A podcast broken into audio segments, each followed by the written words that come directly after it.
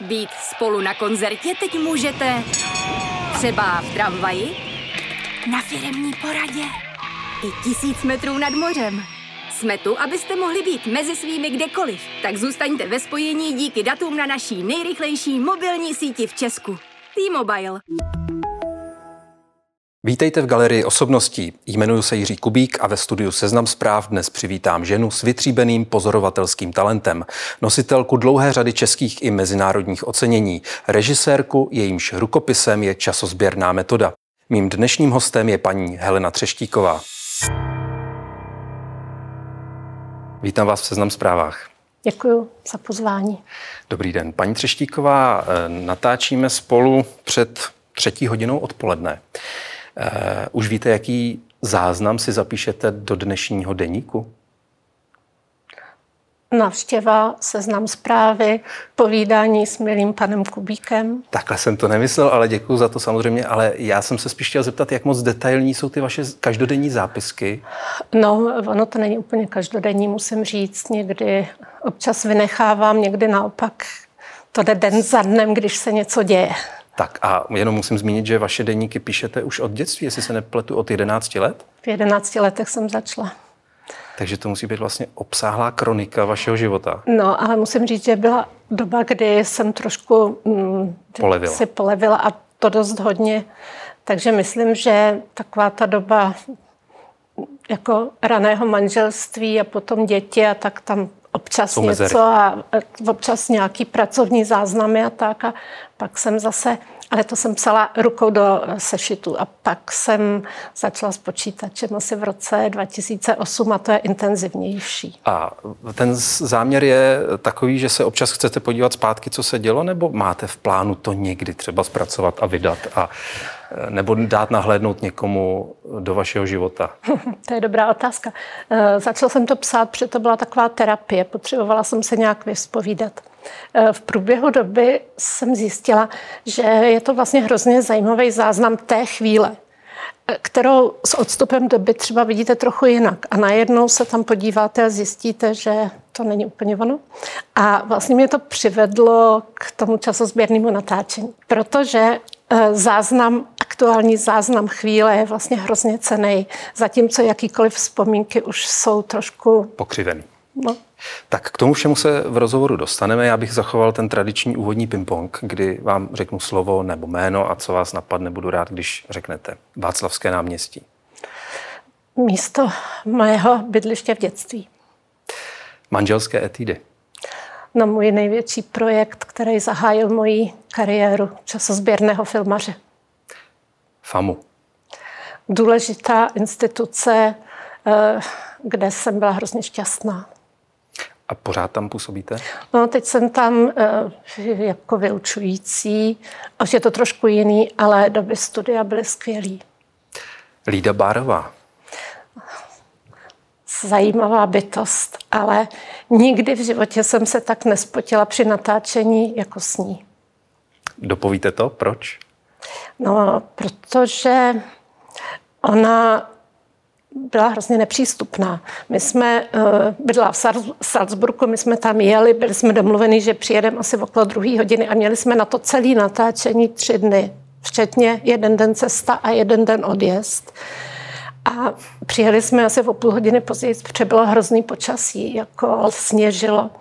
A tak tam zvoníme s kytkou, s becherovkou, všechno jako a ona, vy jste tu pozdě. No tak nezlobte se, nebyla doba mobilů. Blbý počasí, blbě se jelo. No já už, já už sama dneska nepočítám, tak přijďte zítra v devět. Tak já jsem jenom, můžeme jenom sejít domluvit, a tak tam, tak pojďte, tak jsme si tam sedli. Ona vzala tu becherovku, kterou jsem jí přivezla, to si přála. Paní Lído, co si přejete z Prahy, becherovku? Největší, kterou jsem měla, tak jsem koupila, takhle odšroubovala těma ručičkama a napila se. Nikomu nic nenabídla, kafe, nic. Přijďte zítra v devět. A já jsem si říkala, no tak to teda to bude natáčení.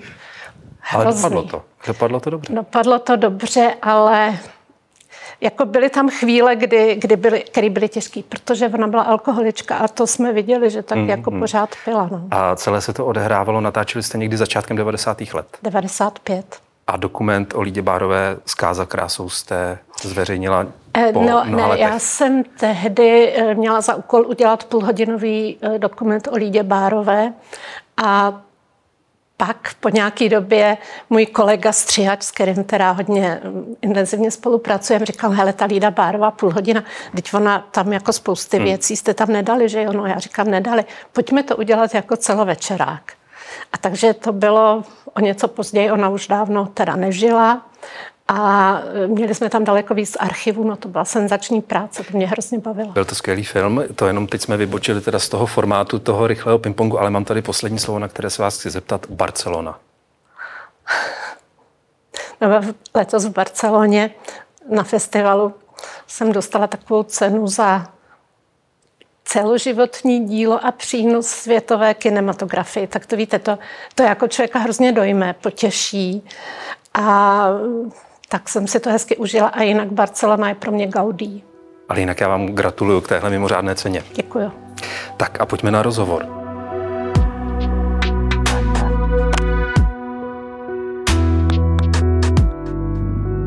Paní Třeštíková, pořád platí, že byste nikdy nechtěla být objektem stojícím před kamerou, který se nechává natáčet časozběrnou metodou? Uh, on, ten uh, takový film dopadne dobře, když, ta, když ten člověk je autentický. A já si myslím, že já bych neuměla být autentická. Že já jsem příliš uh, poznamenaná tím, co dělám, na to, abych já sama před kamerou dokázala být taková, jak si přeju, aby byli moji protagonisté. A odhadnete to, že když si vyberete toho protagonistu, ten bude dobrý, ten bude autentický a tenhle ten ne, ten bude se stylizovat? Nebo to zjistíte až později To při tom zjistím až natáčení? později. A já teda těch časozběrů eh, jsem dělala hodně takových, který byly jakoby ta první etapa a tam se občas zjistilo, že to není úplně ono, ale vždycky jsem to dodělala, to byla prostě povinnost. Mm-hmm. To většinou ta první etapa je třeba pět let. A pak s některými z těch protagonistů, kterými přišli jako skvěle autentický, tak jsme pokračovali dál a bylo to další Takže ta pokračování. první selekce těch prvních pět let. Tak Dejme nějak, tomu, no. že s někým pak nechcete už spolupracovat nebo No, pokračovat. no, no, no. Takže nicméně, vy jste před tou časozběrnou kamerou nikdy nestála, takže my už dneska nezjistíme, jak se ten váš život vyvíjel nebo jak vás život postupně formoval, ale když se zeptám na váš subjektivní pocit, jak moc se liší Helena Třeštíková z roku 1974, kdy, jak jsem si přečetl, jste poprvé vlastně uplatnila tuhle metodu časozběru při své školní práci Živá voda, což byl film o stavbě přehrady na Želivce na FAMu od Heleny Třeštíkové v roce 23, která získala tu cenu v Barceloně za to mimořádné celoživotní dílo. No tak eh, zestárla jsem, získala jsem nějaké zkušenosti, asi už v některých směrech eh, vím líp, co točit a jak točit, ale určitá nejistota je tam pořád stejná, protože, a to já pořád říkám, a fakt to platí, eh, časozběrný natáčení je sázka na nejistotu. Nevíte, kam vás to dovede. Nikdy. A vím, že nesmím eh, ten, to, co se děje před kamerou, ten příběh, který se snažím zachytit, nějak ovlivňovat. Co se děje, to se děje, to musím natočit. A nikdy to nevím. Takže eh, myslím, že spousta kolegů si myslí, že by nikdy do ničeho takového nešla. Naučilo vás to třeba nějakému většímu nadhledu nad životními situacemi a karamboly, nebo větší empatii, nebo jste měla vždycky, anebo taky trochu jako cynismu, jakože jste viděla už takových katastrof a tragédií, že vás jen tak něco nerozhází. Možná všechno, co jste vymenoval, platí. Takže v tomhle směru se možná ta Helena Třeštíková 74 a 2023 liší. Trošku se obouchala, život mě naučil, hned tak něco mě nepřekvapí, vím, že musím stále improvizovat, eh, hned tak se z něčeho jako nesesuju a myslím si, že mám větší eh, takovou toleranci vůči podivným lidem z různých oborů, eh, nikoliv jenom kterýma se setkám ve filmu, ale tak jako, že, že jsem jako se na leco zvykla.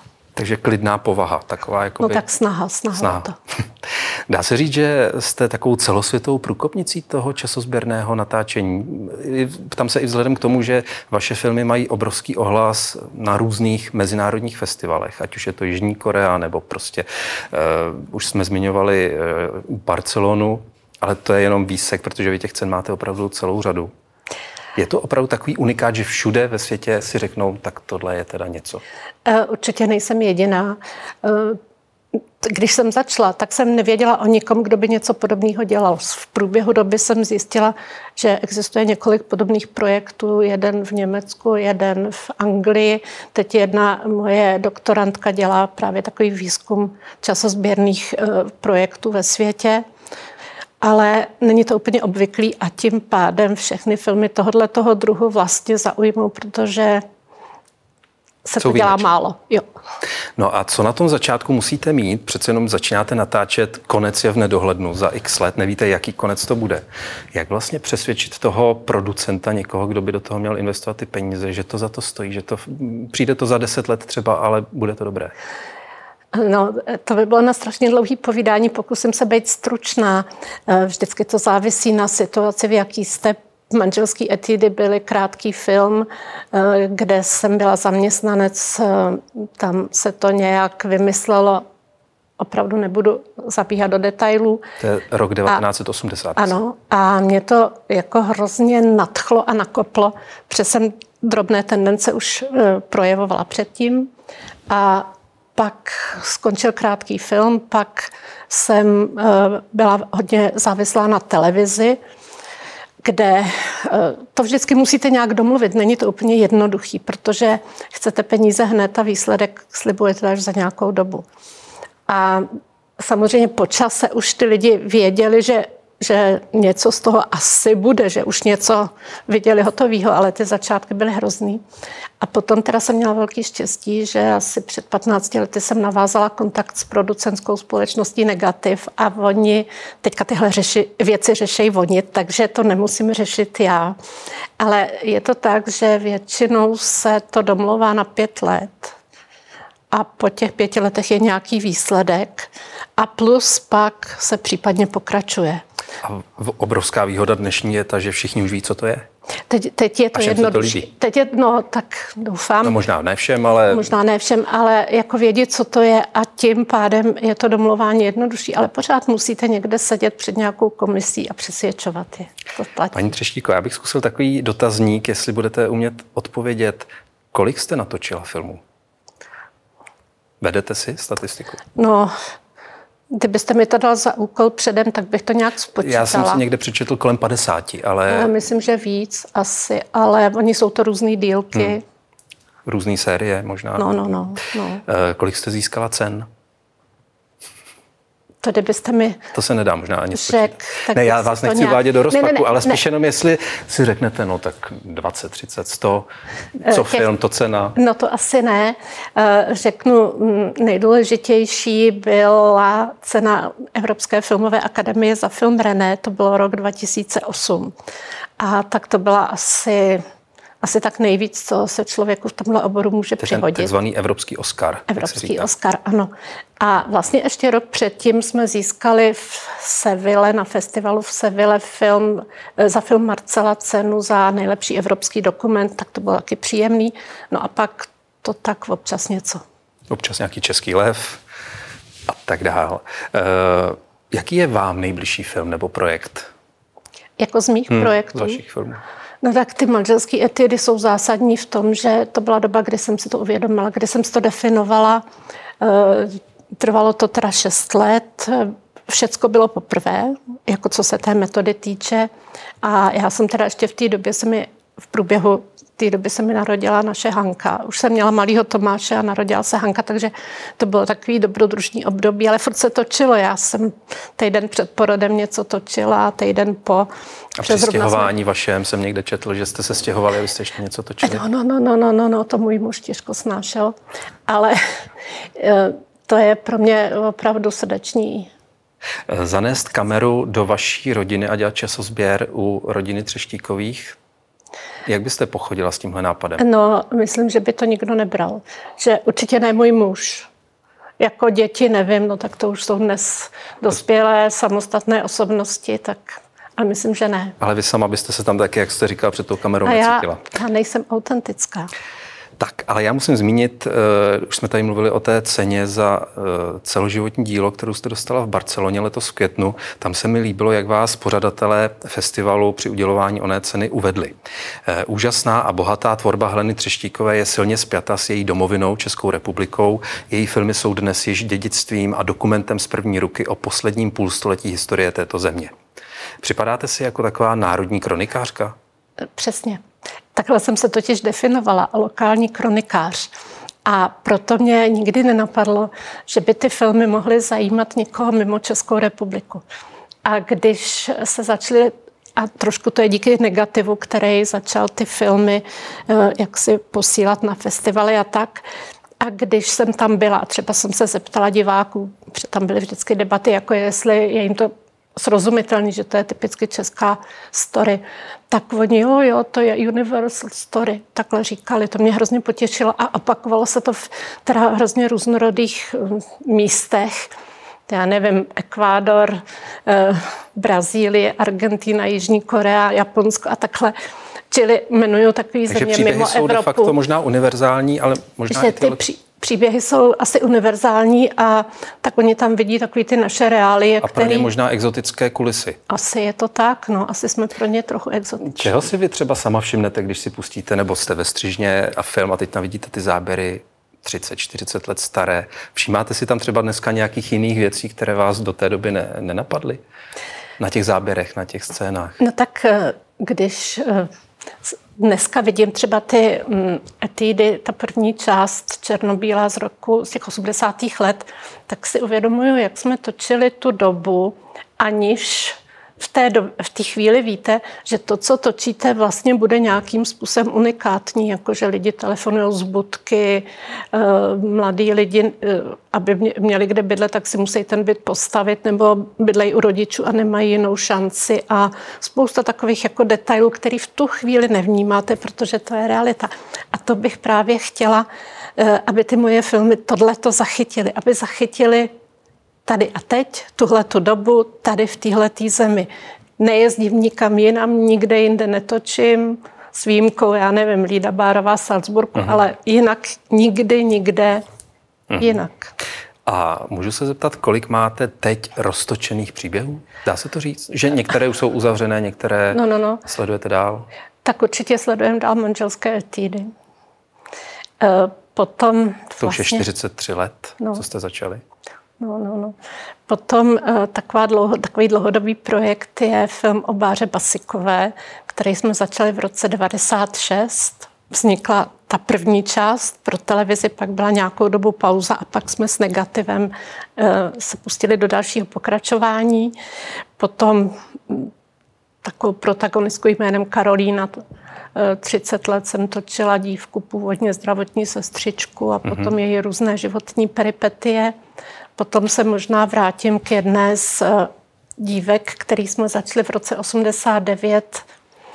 Eh, mladí delikventi, mimo jiný z toho pak vzniknul René, ale v té první fázi bylo eh, pět postav, čtyři muži, jedna žena, ale my jsme točili se dvěma ženama, jedna se nám v průběhu doby ztratila a teď jsme ji znovu objevili a je to zajímavý příběh, hmm. protože ona byla ve vězení, protože schodila pomník Klementa Gottwalda. Mm-hmm. A to je, že jinak všichni tam byli kvůli krádeže, fetování, výroba drog. Nejmladší politická vězeňkyně Československa. To jsou všechno strašně zajímavé story a je, je některý z těch filmů už takzvaně na spadnutí, to znamená, že už můžete říct, že tenhle bude dokončen a je to ten další v řadě. No, eh, teď v tomhle roce určitě ne, a v příštím už máme naplánovanou střižnu, ale kdy to úplně přesně bude dokončený, kdy to vyjde ven, to teď momentálně nedokážu říct. A ta Bára Basiko, jak jste říkala, to no, no. točíte no. skoro už 30 let. No, no, no. Máte ambici 30 let zpěvačky Basikové? No, ono je to spíš o ženě, která uh, tvrdě bojuje se životem a náhodou je to zpěvačka. Určitě to není takový jako mramorizační portrét uh, celebrity. Mm-hmm. A ani nezdůrazňujete ty části jejího života, které propírá bulvár, nebo, nebo vlastně... No to se tam tak občas jako nějak lehce eh, projeví, ale ona právě je takový krásný příklad autenticity. Ona mi vždycky říká, strašně uh, upřímně různé věci, které, myslím, by Bulváru neřekla. A na kameru vám je řekne? Protože ví, ano. že je nezneužijete nebo ne, nevytrhnete no z kontextu, že to bude zasazeno do toho rámce. Takhle vždycky každému, eh, s kým točíme potom ten film, než je hotový, tak, tak mu ho eh, pouštíme a on to vlastně jakoby autorizuje. A má tam někdo takovou tu autocenzuru, že řekne, tohle bych dneska už ne, to tam nedávejte? Ono se dost často stává, že ta autocenzura je už při tom natáčení, že něco nechce říct, ale potom většinou už v tom celkovém tvaru naštěstí to většinou uh, ty lidi... Takže vás to nenutí přestříhat a vyndat? A... No zatím se to nestalo, ale všechno tak... může být.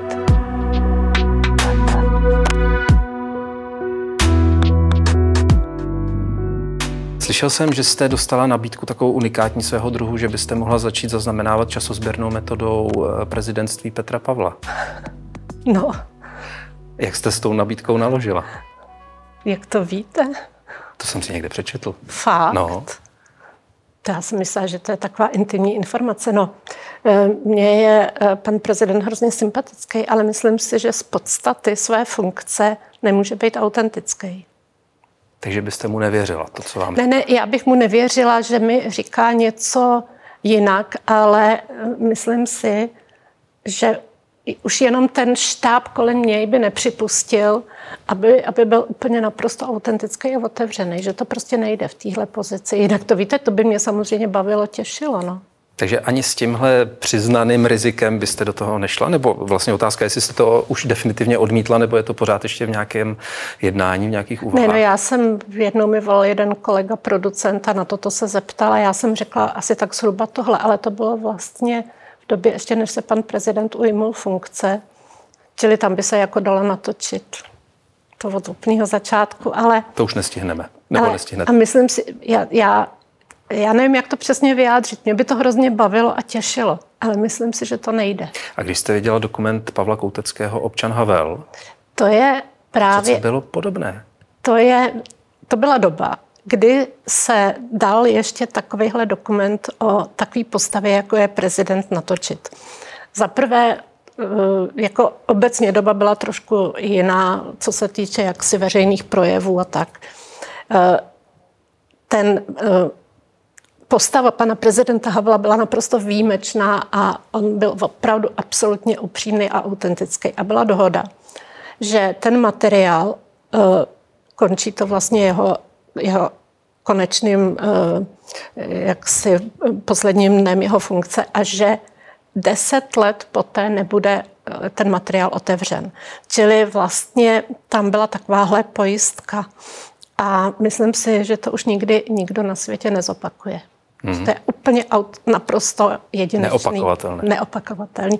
A měli strašně dobrý vztah s Pavlem Kouteckým režisérem. A věřili si. A ten materiál byl celou dobu někde v nějakém trezoru. Paní Třeštíková, vy jste sama před 16 lety eh, vstoupila do ústavní funkce, do funkce ústavního činitele. Stala jste se členkou vlády Mirka Topolánka, trvalo to sice 17 dnů, bylo to v lednu 2007, ale to, že jste byla, nebo že jste bývalou ministriní kultury, vám vlastně už nikdy nikdo nevezme. Hm. Jak na tuhletu, byť krátkou, ale výraznou dobu vzpomínáte? Těch dnů bylo 18. 18, pardon. Pozor, tak to se, 18. to se omlouvám, že jsem vám ubral no, jeden den. Ne, tak eh, bylo to dramatický, intenzivní, krátký a zajímavá zkušenost. Pochopila jsem, že na tento typ jaksi postavení nejsem, ale ono se to opravdu hrozně zkomplikovalo, protože eh, se tam začaly dít věci, o kterých jsem při tom, když jsem do toho vstupovala, netušila a na který mě upozornil můj předchůdce Martin Štěpánek velmi upřímně, že se tam vlastně vraceli uh, jaksi do funkce lidi, který on předtím vyhodil kvůli uh, nějakým majetkovým problémům a korupce a tak. Vy vlastně v téhle a... knize, že vám do toho vstupu, eh, sběrná kniha, kterou jste vydala s Pavlem Kosatíkem, kniha rozhovorů, myslím, že vyšla v roce 2016, tak na tuhle etapu vzpomínáte a mluvíte tam o jakémsi panu F, který měl být eh, vaším náměstkem, eh, že vám ho vnucoval nebo přímo jako apeloval na vás Mirek Topolánek, abyste ho tam jmenovala a když ne jako náměstka, tak aspoň jako poradce a píšete, že to byl člověk, který měl na starosti výběrová řízení pro památkovou péči. Ehm, co si o tom myslíte? Ale já jsem šlo? vůbec netušila, eh, že nějaký takový člověk existuje. Eh, ta situace byla taková, že jsme se ještě před jmenováním setkali s panem Topolánkem a s panem Štěpánkem. Jsme tam seděli, jakože odstupující ministr se loučí, nastupující ministrině se tedy představuje a eh, pan Topolánek tam řekl jenom tak jako by the way, jo, jenom abyste věděla, tak pan F bude vaším náměstkem. A ten Martin Štěpánek vylítnul takovým tím, on byl herec, že jo, tak dovedete si to představit, to jako bylo, no to nemyslíš vážně. Prosím tě, Mirku, to si se, já, no, nebudu Chápu. radši říkat, co všecko říkal. A já ty, jsem tam seděla, vůbec jsem netušila, jako o co jde. A Martin řval, víš, proč jsem ho vyhodil, víš, co všecko tam napáchal. Ty chceš, aby tenhle člověk se vrátil, aby všechny ty ty kšefty, který tam jeli, který já jsem zatípnul, aby, no prostě to není možný. A pan Topolánek řekl, přesto nejede vlak. A potom nám nějak naznačoval, že domluvil ten, tento pan F eh, dva přeběhlíky, který přispěli k tomu, že ta vláda získala důvěru. Což byli ti dva sociální demokraté, mm. Pohanka Melčák. No. Nicméně pan F, takhle jste ho nazvala v knize. Dnes o něm mluvíme jako o panu F. Není na čase říct, kdo to byl? Já vůbec nevím, co s ním je, s tím člověkem. A jeho jméno? František Formánek. František Formánek. Aha. Říká vám to něco? Budu se muset podívat, ale jsem rád, že už vím, kdo je tajemný pan F. No. Podívám se na to. Tak já nevím, A... nerada bych, aby z toho byly nějaké další oplétačky. Já jsem se v té době snažila být taková jako diskrétní a nic. Hmm. Uh, a teď už je to po letech, možná už stojí za to odkrýt archiv. Třeba už je to promlčeno. Paní Třeštíková, jenom v té knize je váš citát, respektive vzpomínáte na to, co vám řekl Mirek Topolánek tehdy, že, že řekl paní Třeštíková, když jsem před deseti lety nastoupil do politiky, věděl jsem, že je to svinstvo, ale že je to svinstvo tak velký, to jsem netušil. Tím vám asi chtěl vysvětlit, že se musí zatnout zuby a dělat věci, které člověk nechce. Asi jo. A já jsem si řekla, že to teda ne. A takže... Po 18 jsem... dnech jsem abdikovala. Ale mezi tím jsem jmenovala ředitele Národního divadla. Takže přece jenom něco. Něco, no, něco ale zůstalo. tak to už, to už jsou opravdu drobnosti. E, nepřemýšlela jste třeba na touhle situací, že byste ji někdy nějak zpracovala ve filmu? Nebo v nějakém No to bych musela být tématu? režisér hraných filmů. Já jsem dokumentarista. Já, kdyby se to v té době všechno nějak točilo, já bych vždycky po večerech něco huhlala někomu, jako no to dneska zase jsem zažila a tak dále, tak by to třeba šlo. Ale Nebo tak... byste tam mohla chodit s tou skrytou kamerou na ta jednání. No to by bylo bezvadný. To, to, to, to... Skrytý časozběr Heleny Třeštíkové. No, ne, skrytou Škoda. kameru nikdy nepoužívám. To je jedna z takových, eh, jedno z pravidel. Mm-hmm. Prostě moji protagonisté vědí, že se mnou je všecko napřímo. Napřímo, otevřené. No. Zeptám se v téhle souvislosti na to, když se vaše dcera Hana v roce 2014 rozhodovala, že bude kandidovat v komunálních volbách na Praze 7, později byla vlastně i a je eh, členkou zastupitelstva hlavního města Prahy, byla i radní eh, pro kulturu. Eh, jestli jste jí dala nějakou radu, když šla de facto do politiky, byť komunální? No, vlastně ani já bych ani rady eh, takhle dávat neuměla. Já myslím, že v naší rodině se nějak tak vědělo, ty peripetie, které já jsem zažila, které byly do jisté míry unikátní, jasně to, co říkal pan Topolánek, tak jako by jsme si mohli říct, že to bylo určité heslo, ale zase jsem si říkala, komunální politika je přece jenom něco jiného. Hanka je, myslím, proto docela dobře eh, vybavená a ona se do toho vlastně vrhla, to jenom vám musím říct, že ona, eh, když kandidoval v roce 2000, no, eh, Karel Schwarzenberg na prezidentskou funkci. 2013. 13, tak Hanka byla v jeho tým, eh, nebo v týmu potom, když bylo těch 14 dní rozhodujících, když už byl ve druhém kole, tak byla v tom týmu, co lepil plagáty a všude mm. vozila taková ta jako... A když to nedopadlo, tak napsala na Facebook, hele kamarádi, teď jsme, jako tohle to se nepovedlo, ale Zjistili jsme, že máme spousty energie, kterou by bylo třeba využít. Pojďte se nějak dát dohromady na něčem. A ozvalo se jí eh, pár lidí z Prahy 7, Jan Čižinský zejména, že hm, jako teď by bylo třeba udělat jako nějakou petici proti předražený radnici. A tak se dali dohromady, vznikla Praha 7 sobě. A, a před... později Praha sobě. A později Praha sobě. A předražená radnice například, která měla být asi za miliardu a půl, tak se nerealizovala. Pak se realizovala teda mhm. radnice, uh-huh. která stála asi polovinu této částky a tak dále. Myslím si, že to dělají fakt šikovně, že jsou to jako strašně slušní lidi. Takže ale vy jste se z té politiky stáhla, vrátila jste se k filmu. Tím jenom se chci teď taky vrátit k, k tématu filmu, protože eh, a vlastně i v souvislosti s vaší rodinou, protože mně se zdá, že ta časozběrná metoda se stala takovým jako rodinným stříbrem rodičů a dětí Třeštíkových, jestli se nepletu, protože váš manžel je uh, sice architekt, ale taky dramaturgem vašich filmů. No, no, no. A vím, že na těch projektech spolupracujete s dcerou Hanou i synem Tomášem, fotografem. Jak takový rodinný podnik v rámci natáčení času sběru funguje? No, um, oni se na tom podílejí tak, jak si částečně většinou při dokončování můj muž tak samozřejmě vědí o tom natáčení, průběžně jim povídám, co jsme zažili a tak. A pak, když už je materiál se dává do nějakého tvaru ve střižně, tak můj muž, co by dramaturg, u toho jak si je a, a, a dává mi zpětnou vazbu.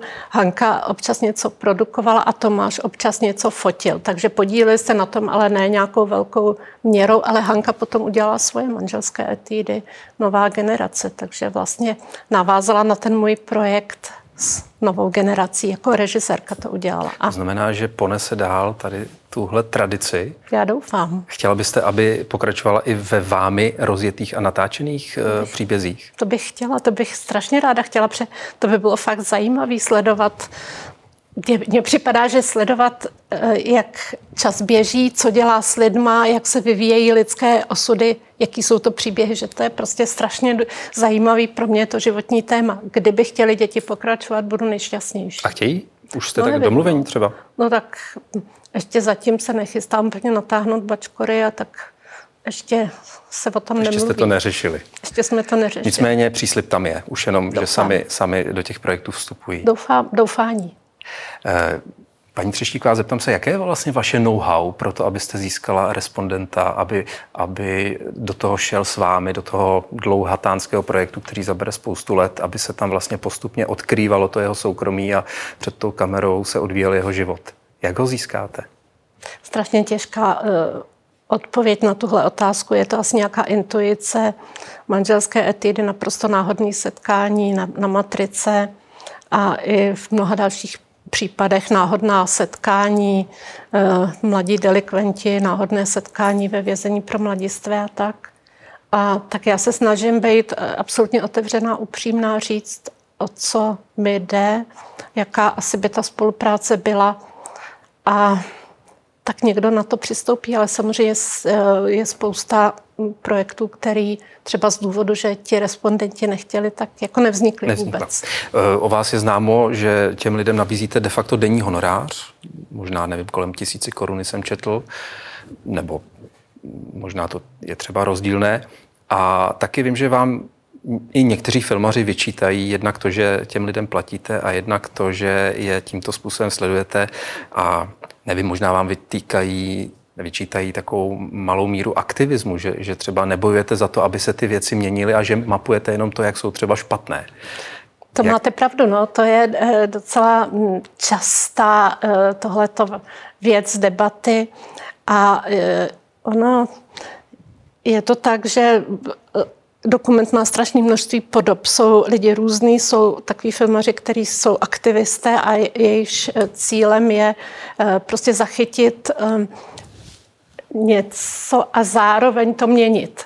Zatímco já se snažím zachycovat a doufám, že když to diváci uvidí, takže třeba se tím něco změní. Ale nejsem aktivistický eh, režisér a vím, že o tom jsou eh, jako opravdu velký spory a na FAMu jsme o tom xkrát debatovali a já pořád říkám, no musí člověk najít svůj způsob. Já nedokážu být aktivista, jako to není, není moje pozice. Ale nenecháte a... si to ani vnutit někým? Ne, nenechám, no, nemůžu. A jak to vidí studenti vaši? Jsou vůči vám třeba taky kritičtí? Jo, jo, jsou hodně, no. Tak e, docela bych řekla, že na FAMu ten aktivismus je oblíbená metoda. A, a jak to tam zvládáte s nimi?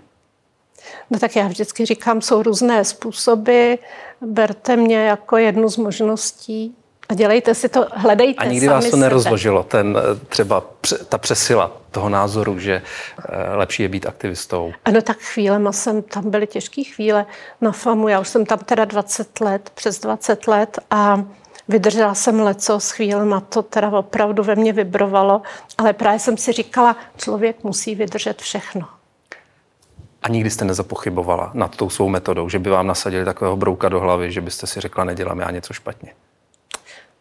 No já bych nic jiného neuměla, no. takže to je právě hrozně těžký jako se na to takhle dívat. Určitě jsou eh, jako výborní aktivističtí režiséři, jako který potom opravdu třeba i mění svět, že Michael Moore například, jeho filmy, o těch se mluví po celém světě a asi občas tam opravdu došlo k nějakému pohybu, teda díky tomu filmu. Ale já prostě, já, já bych to neuměla. Každý má prostě jiný styl. No.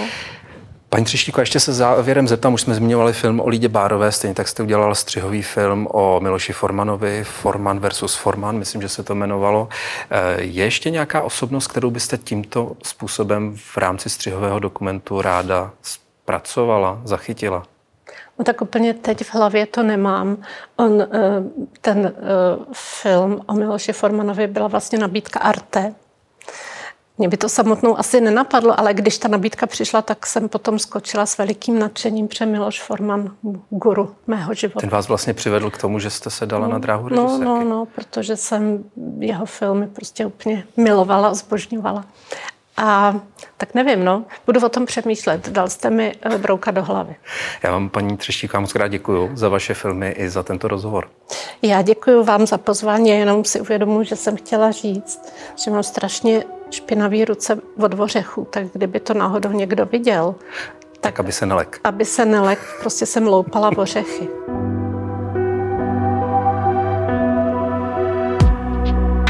Já vám děkuji za tohle vysvětlení.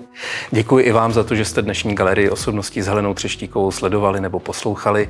Máte-li pro nás nějaký vzkaz nebo tip na dalšího hosta, napište nám na adresu otázky Loučí se s vámi Jiří Kubík.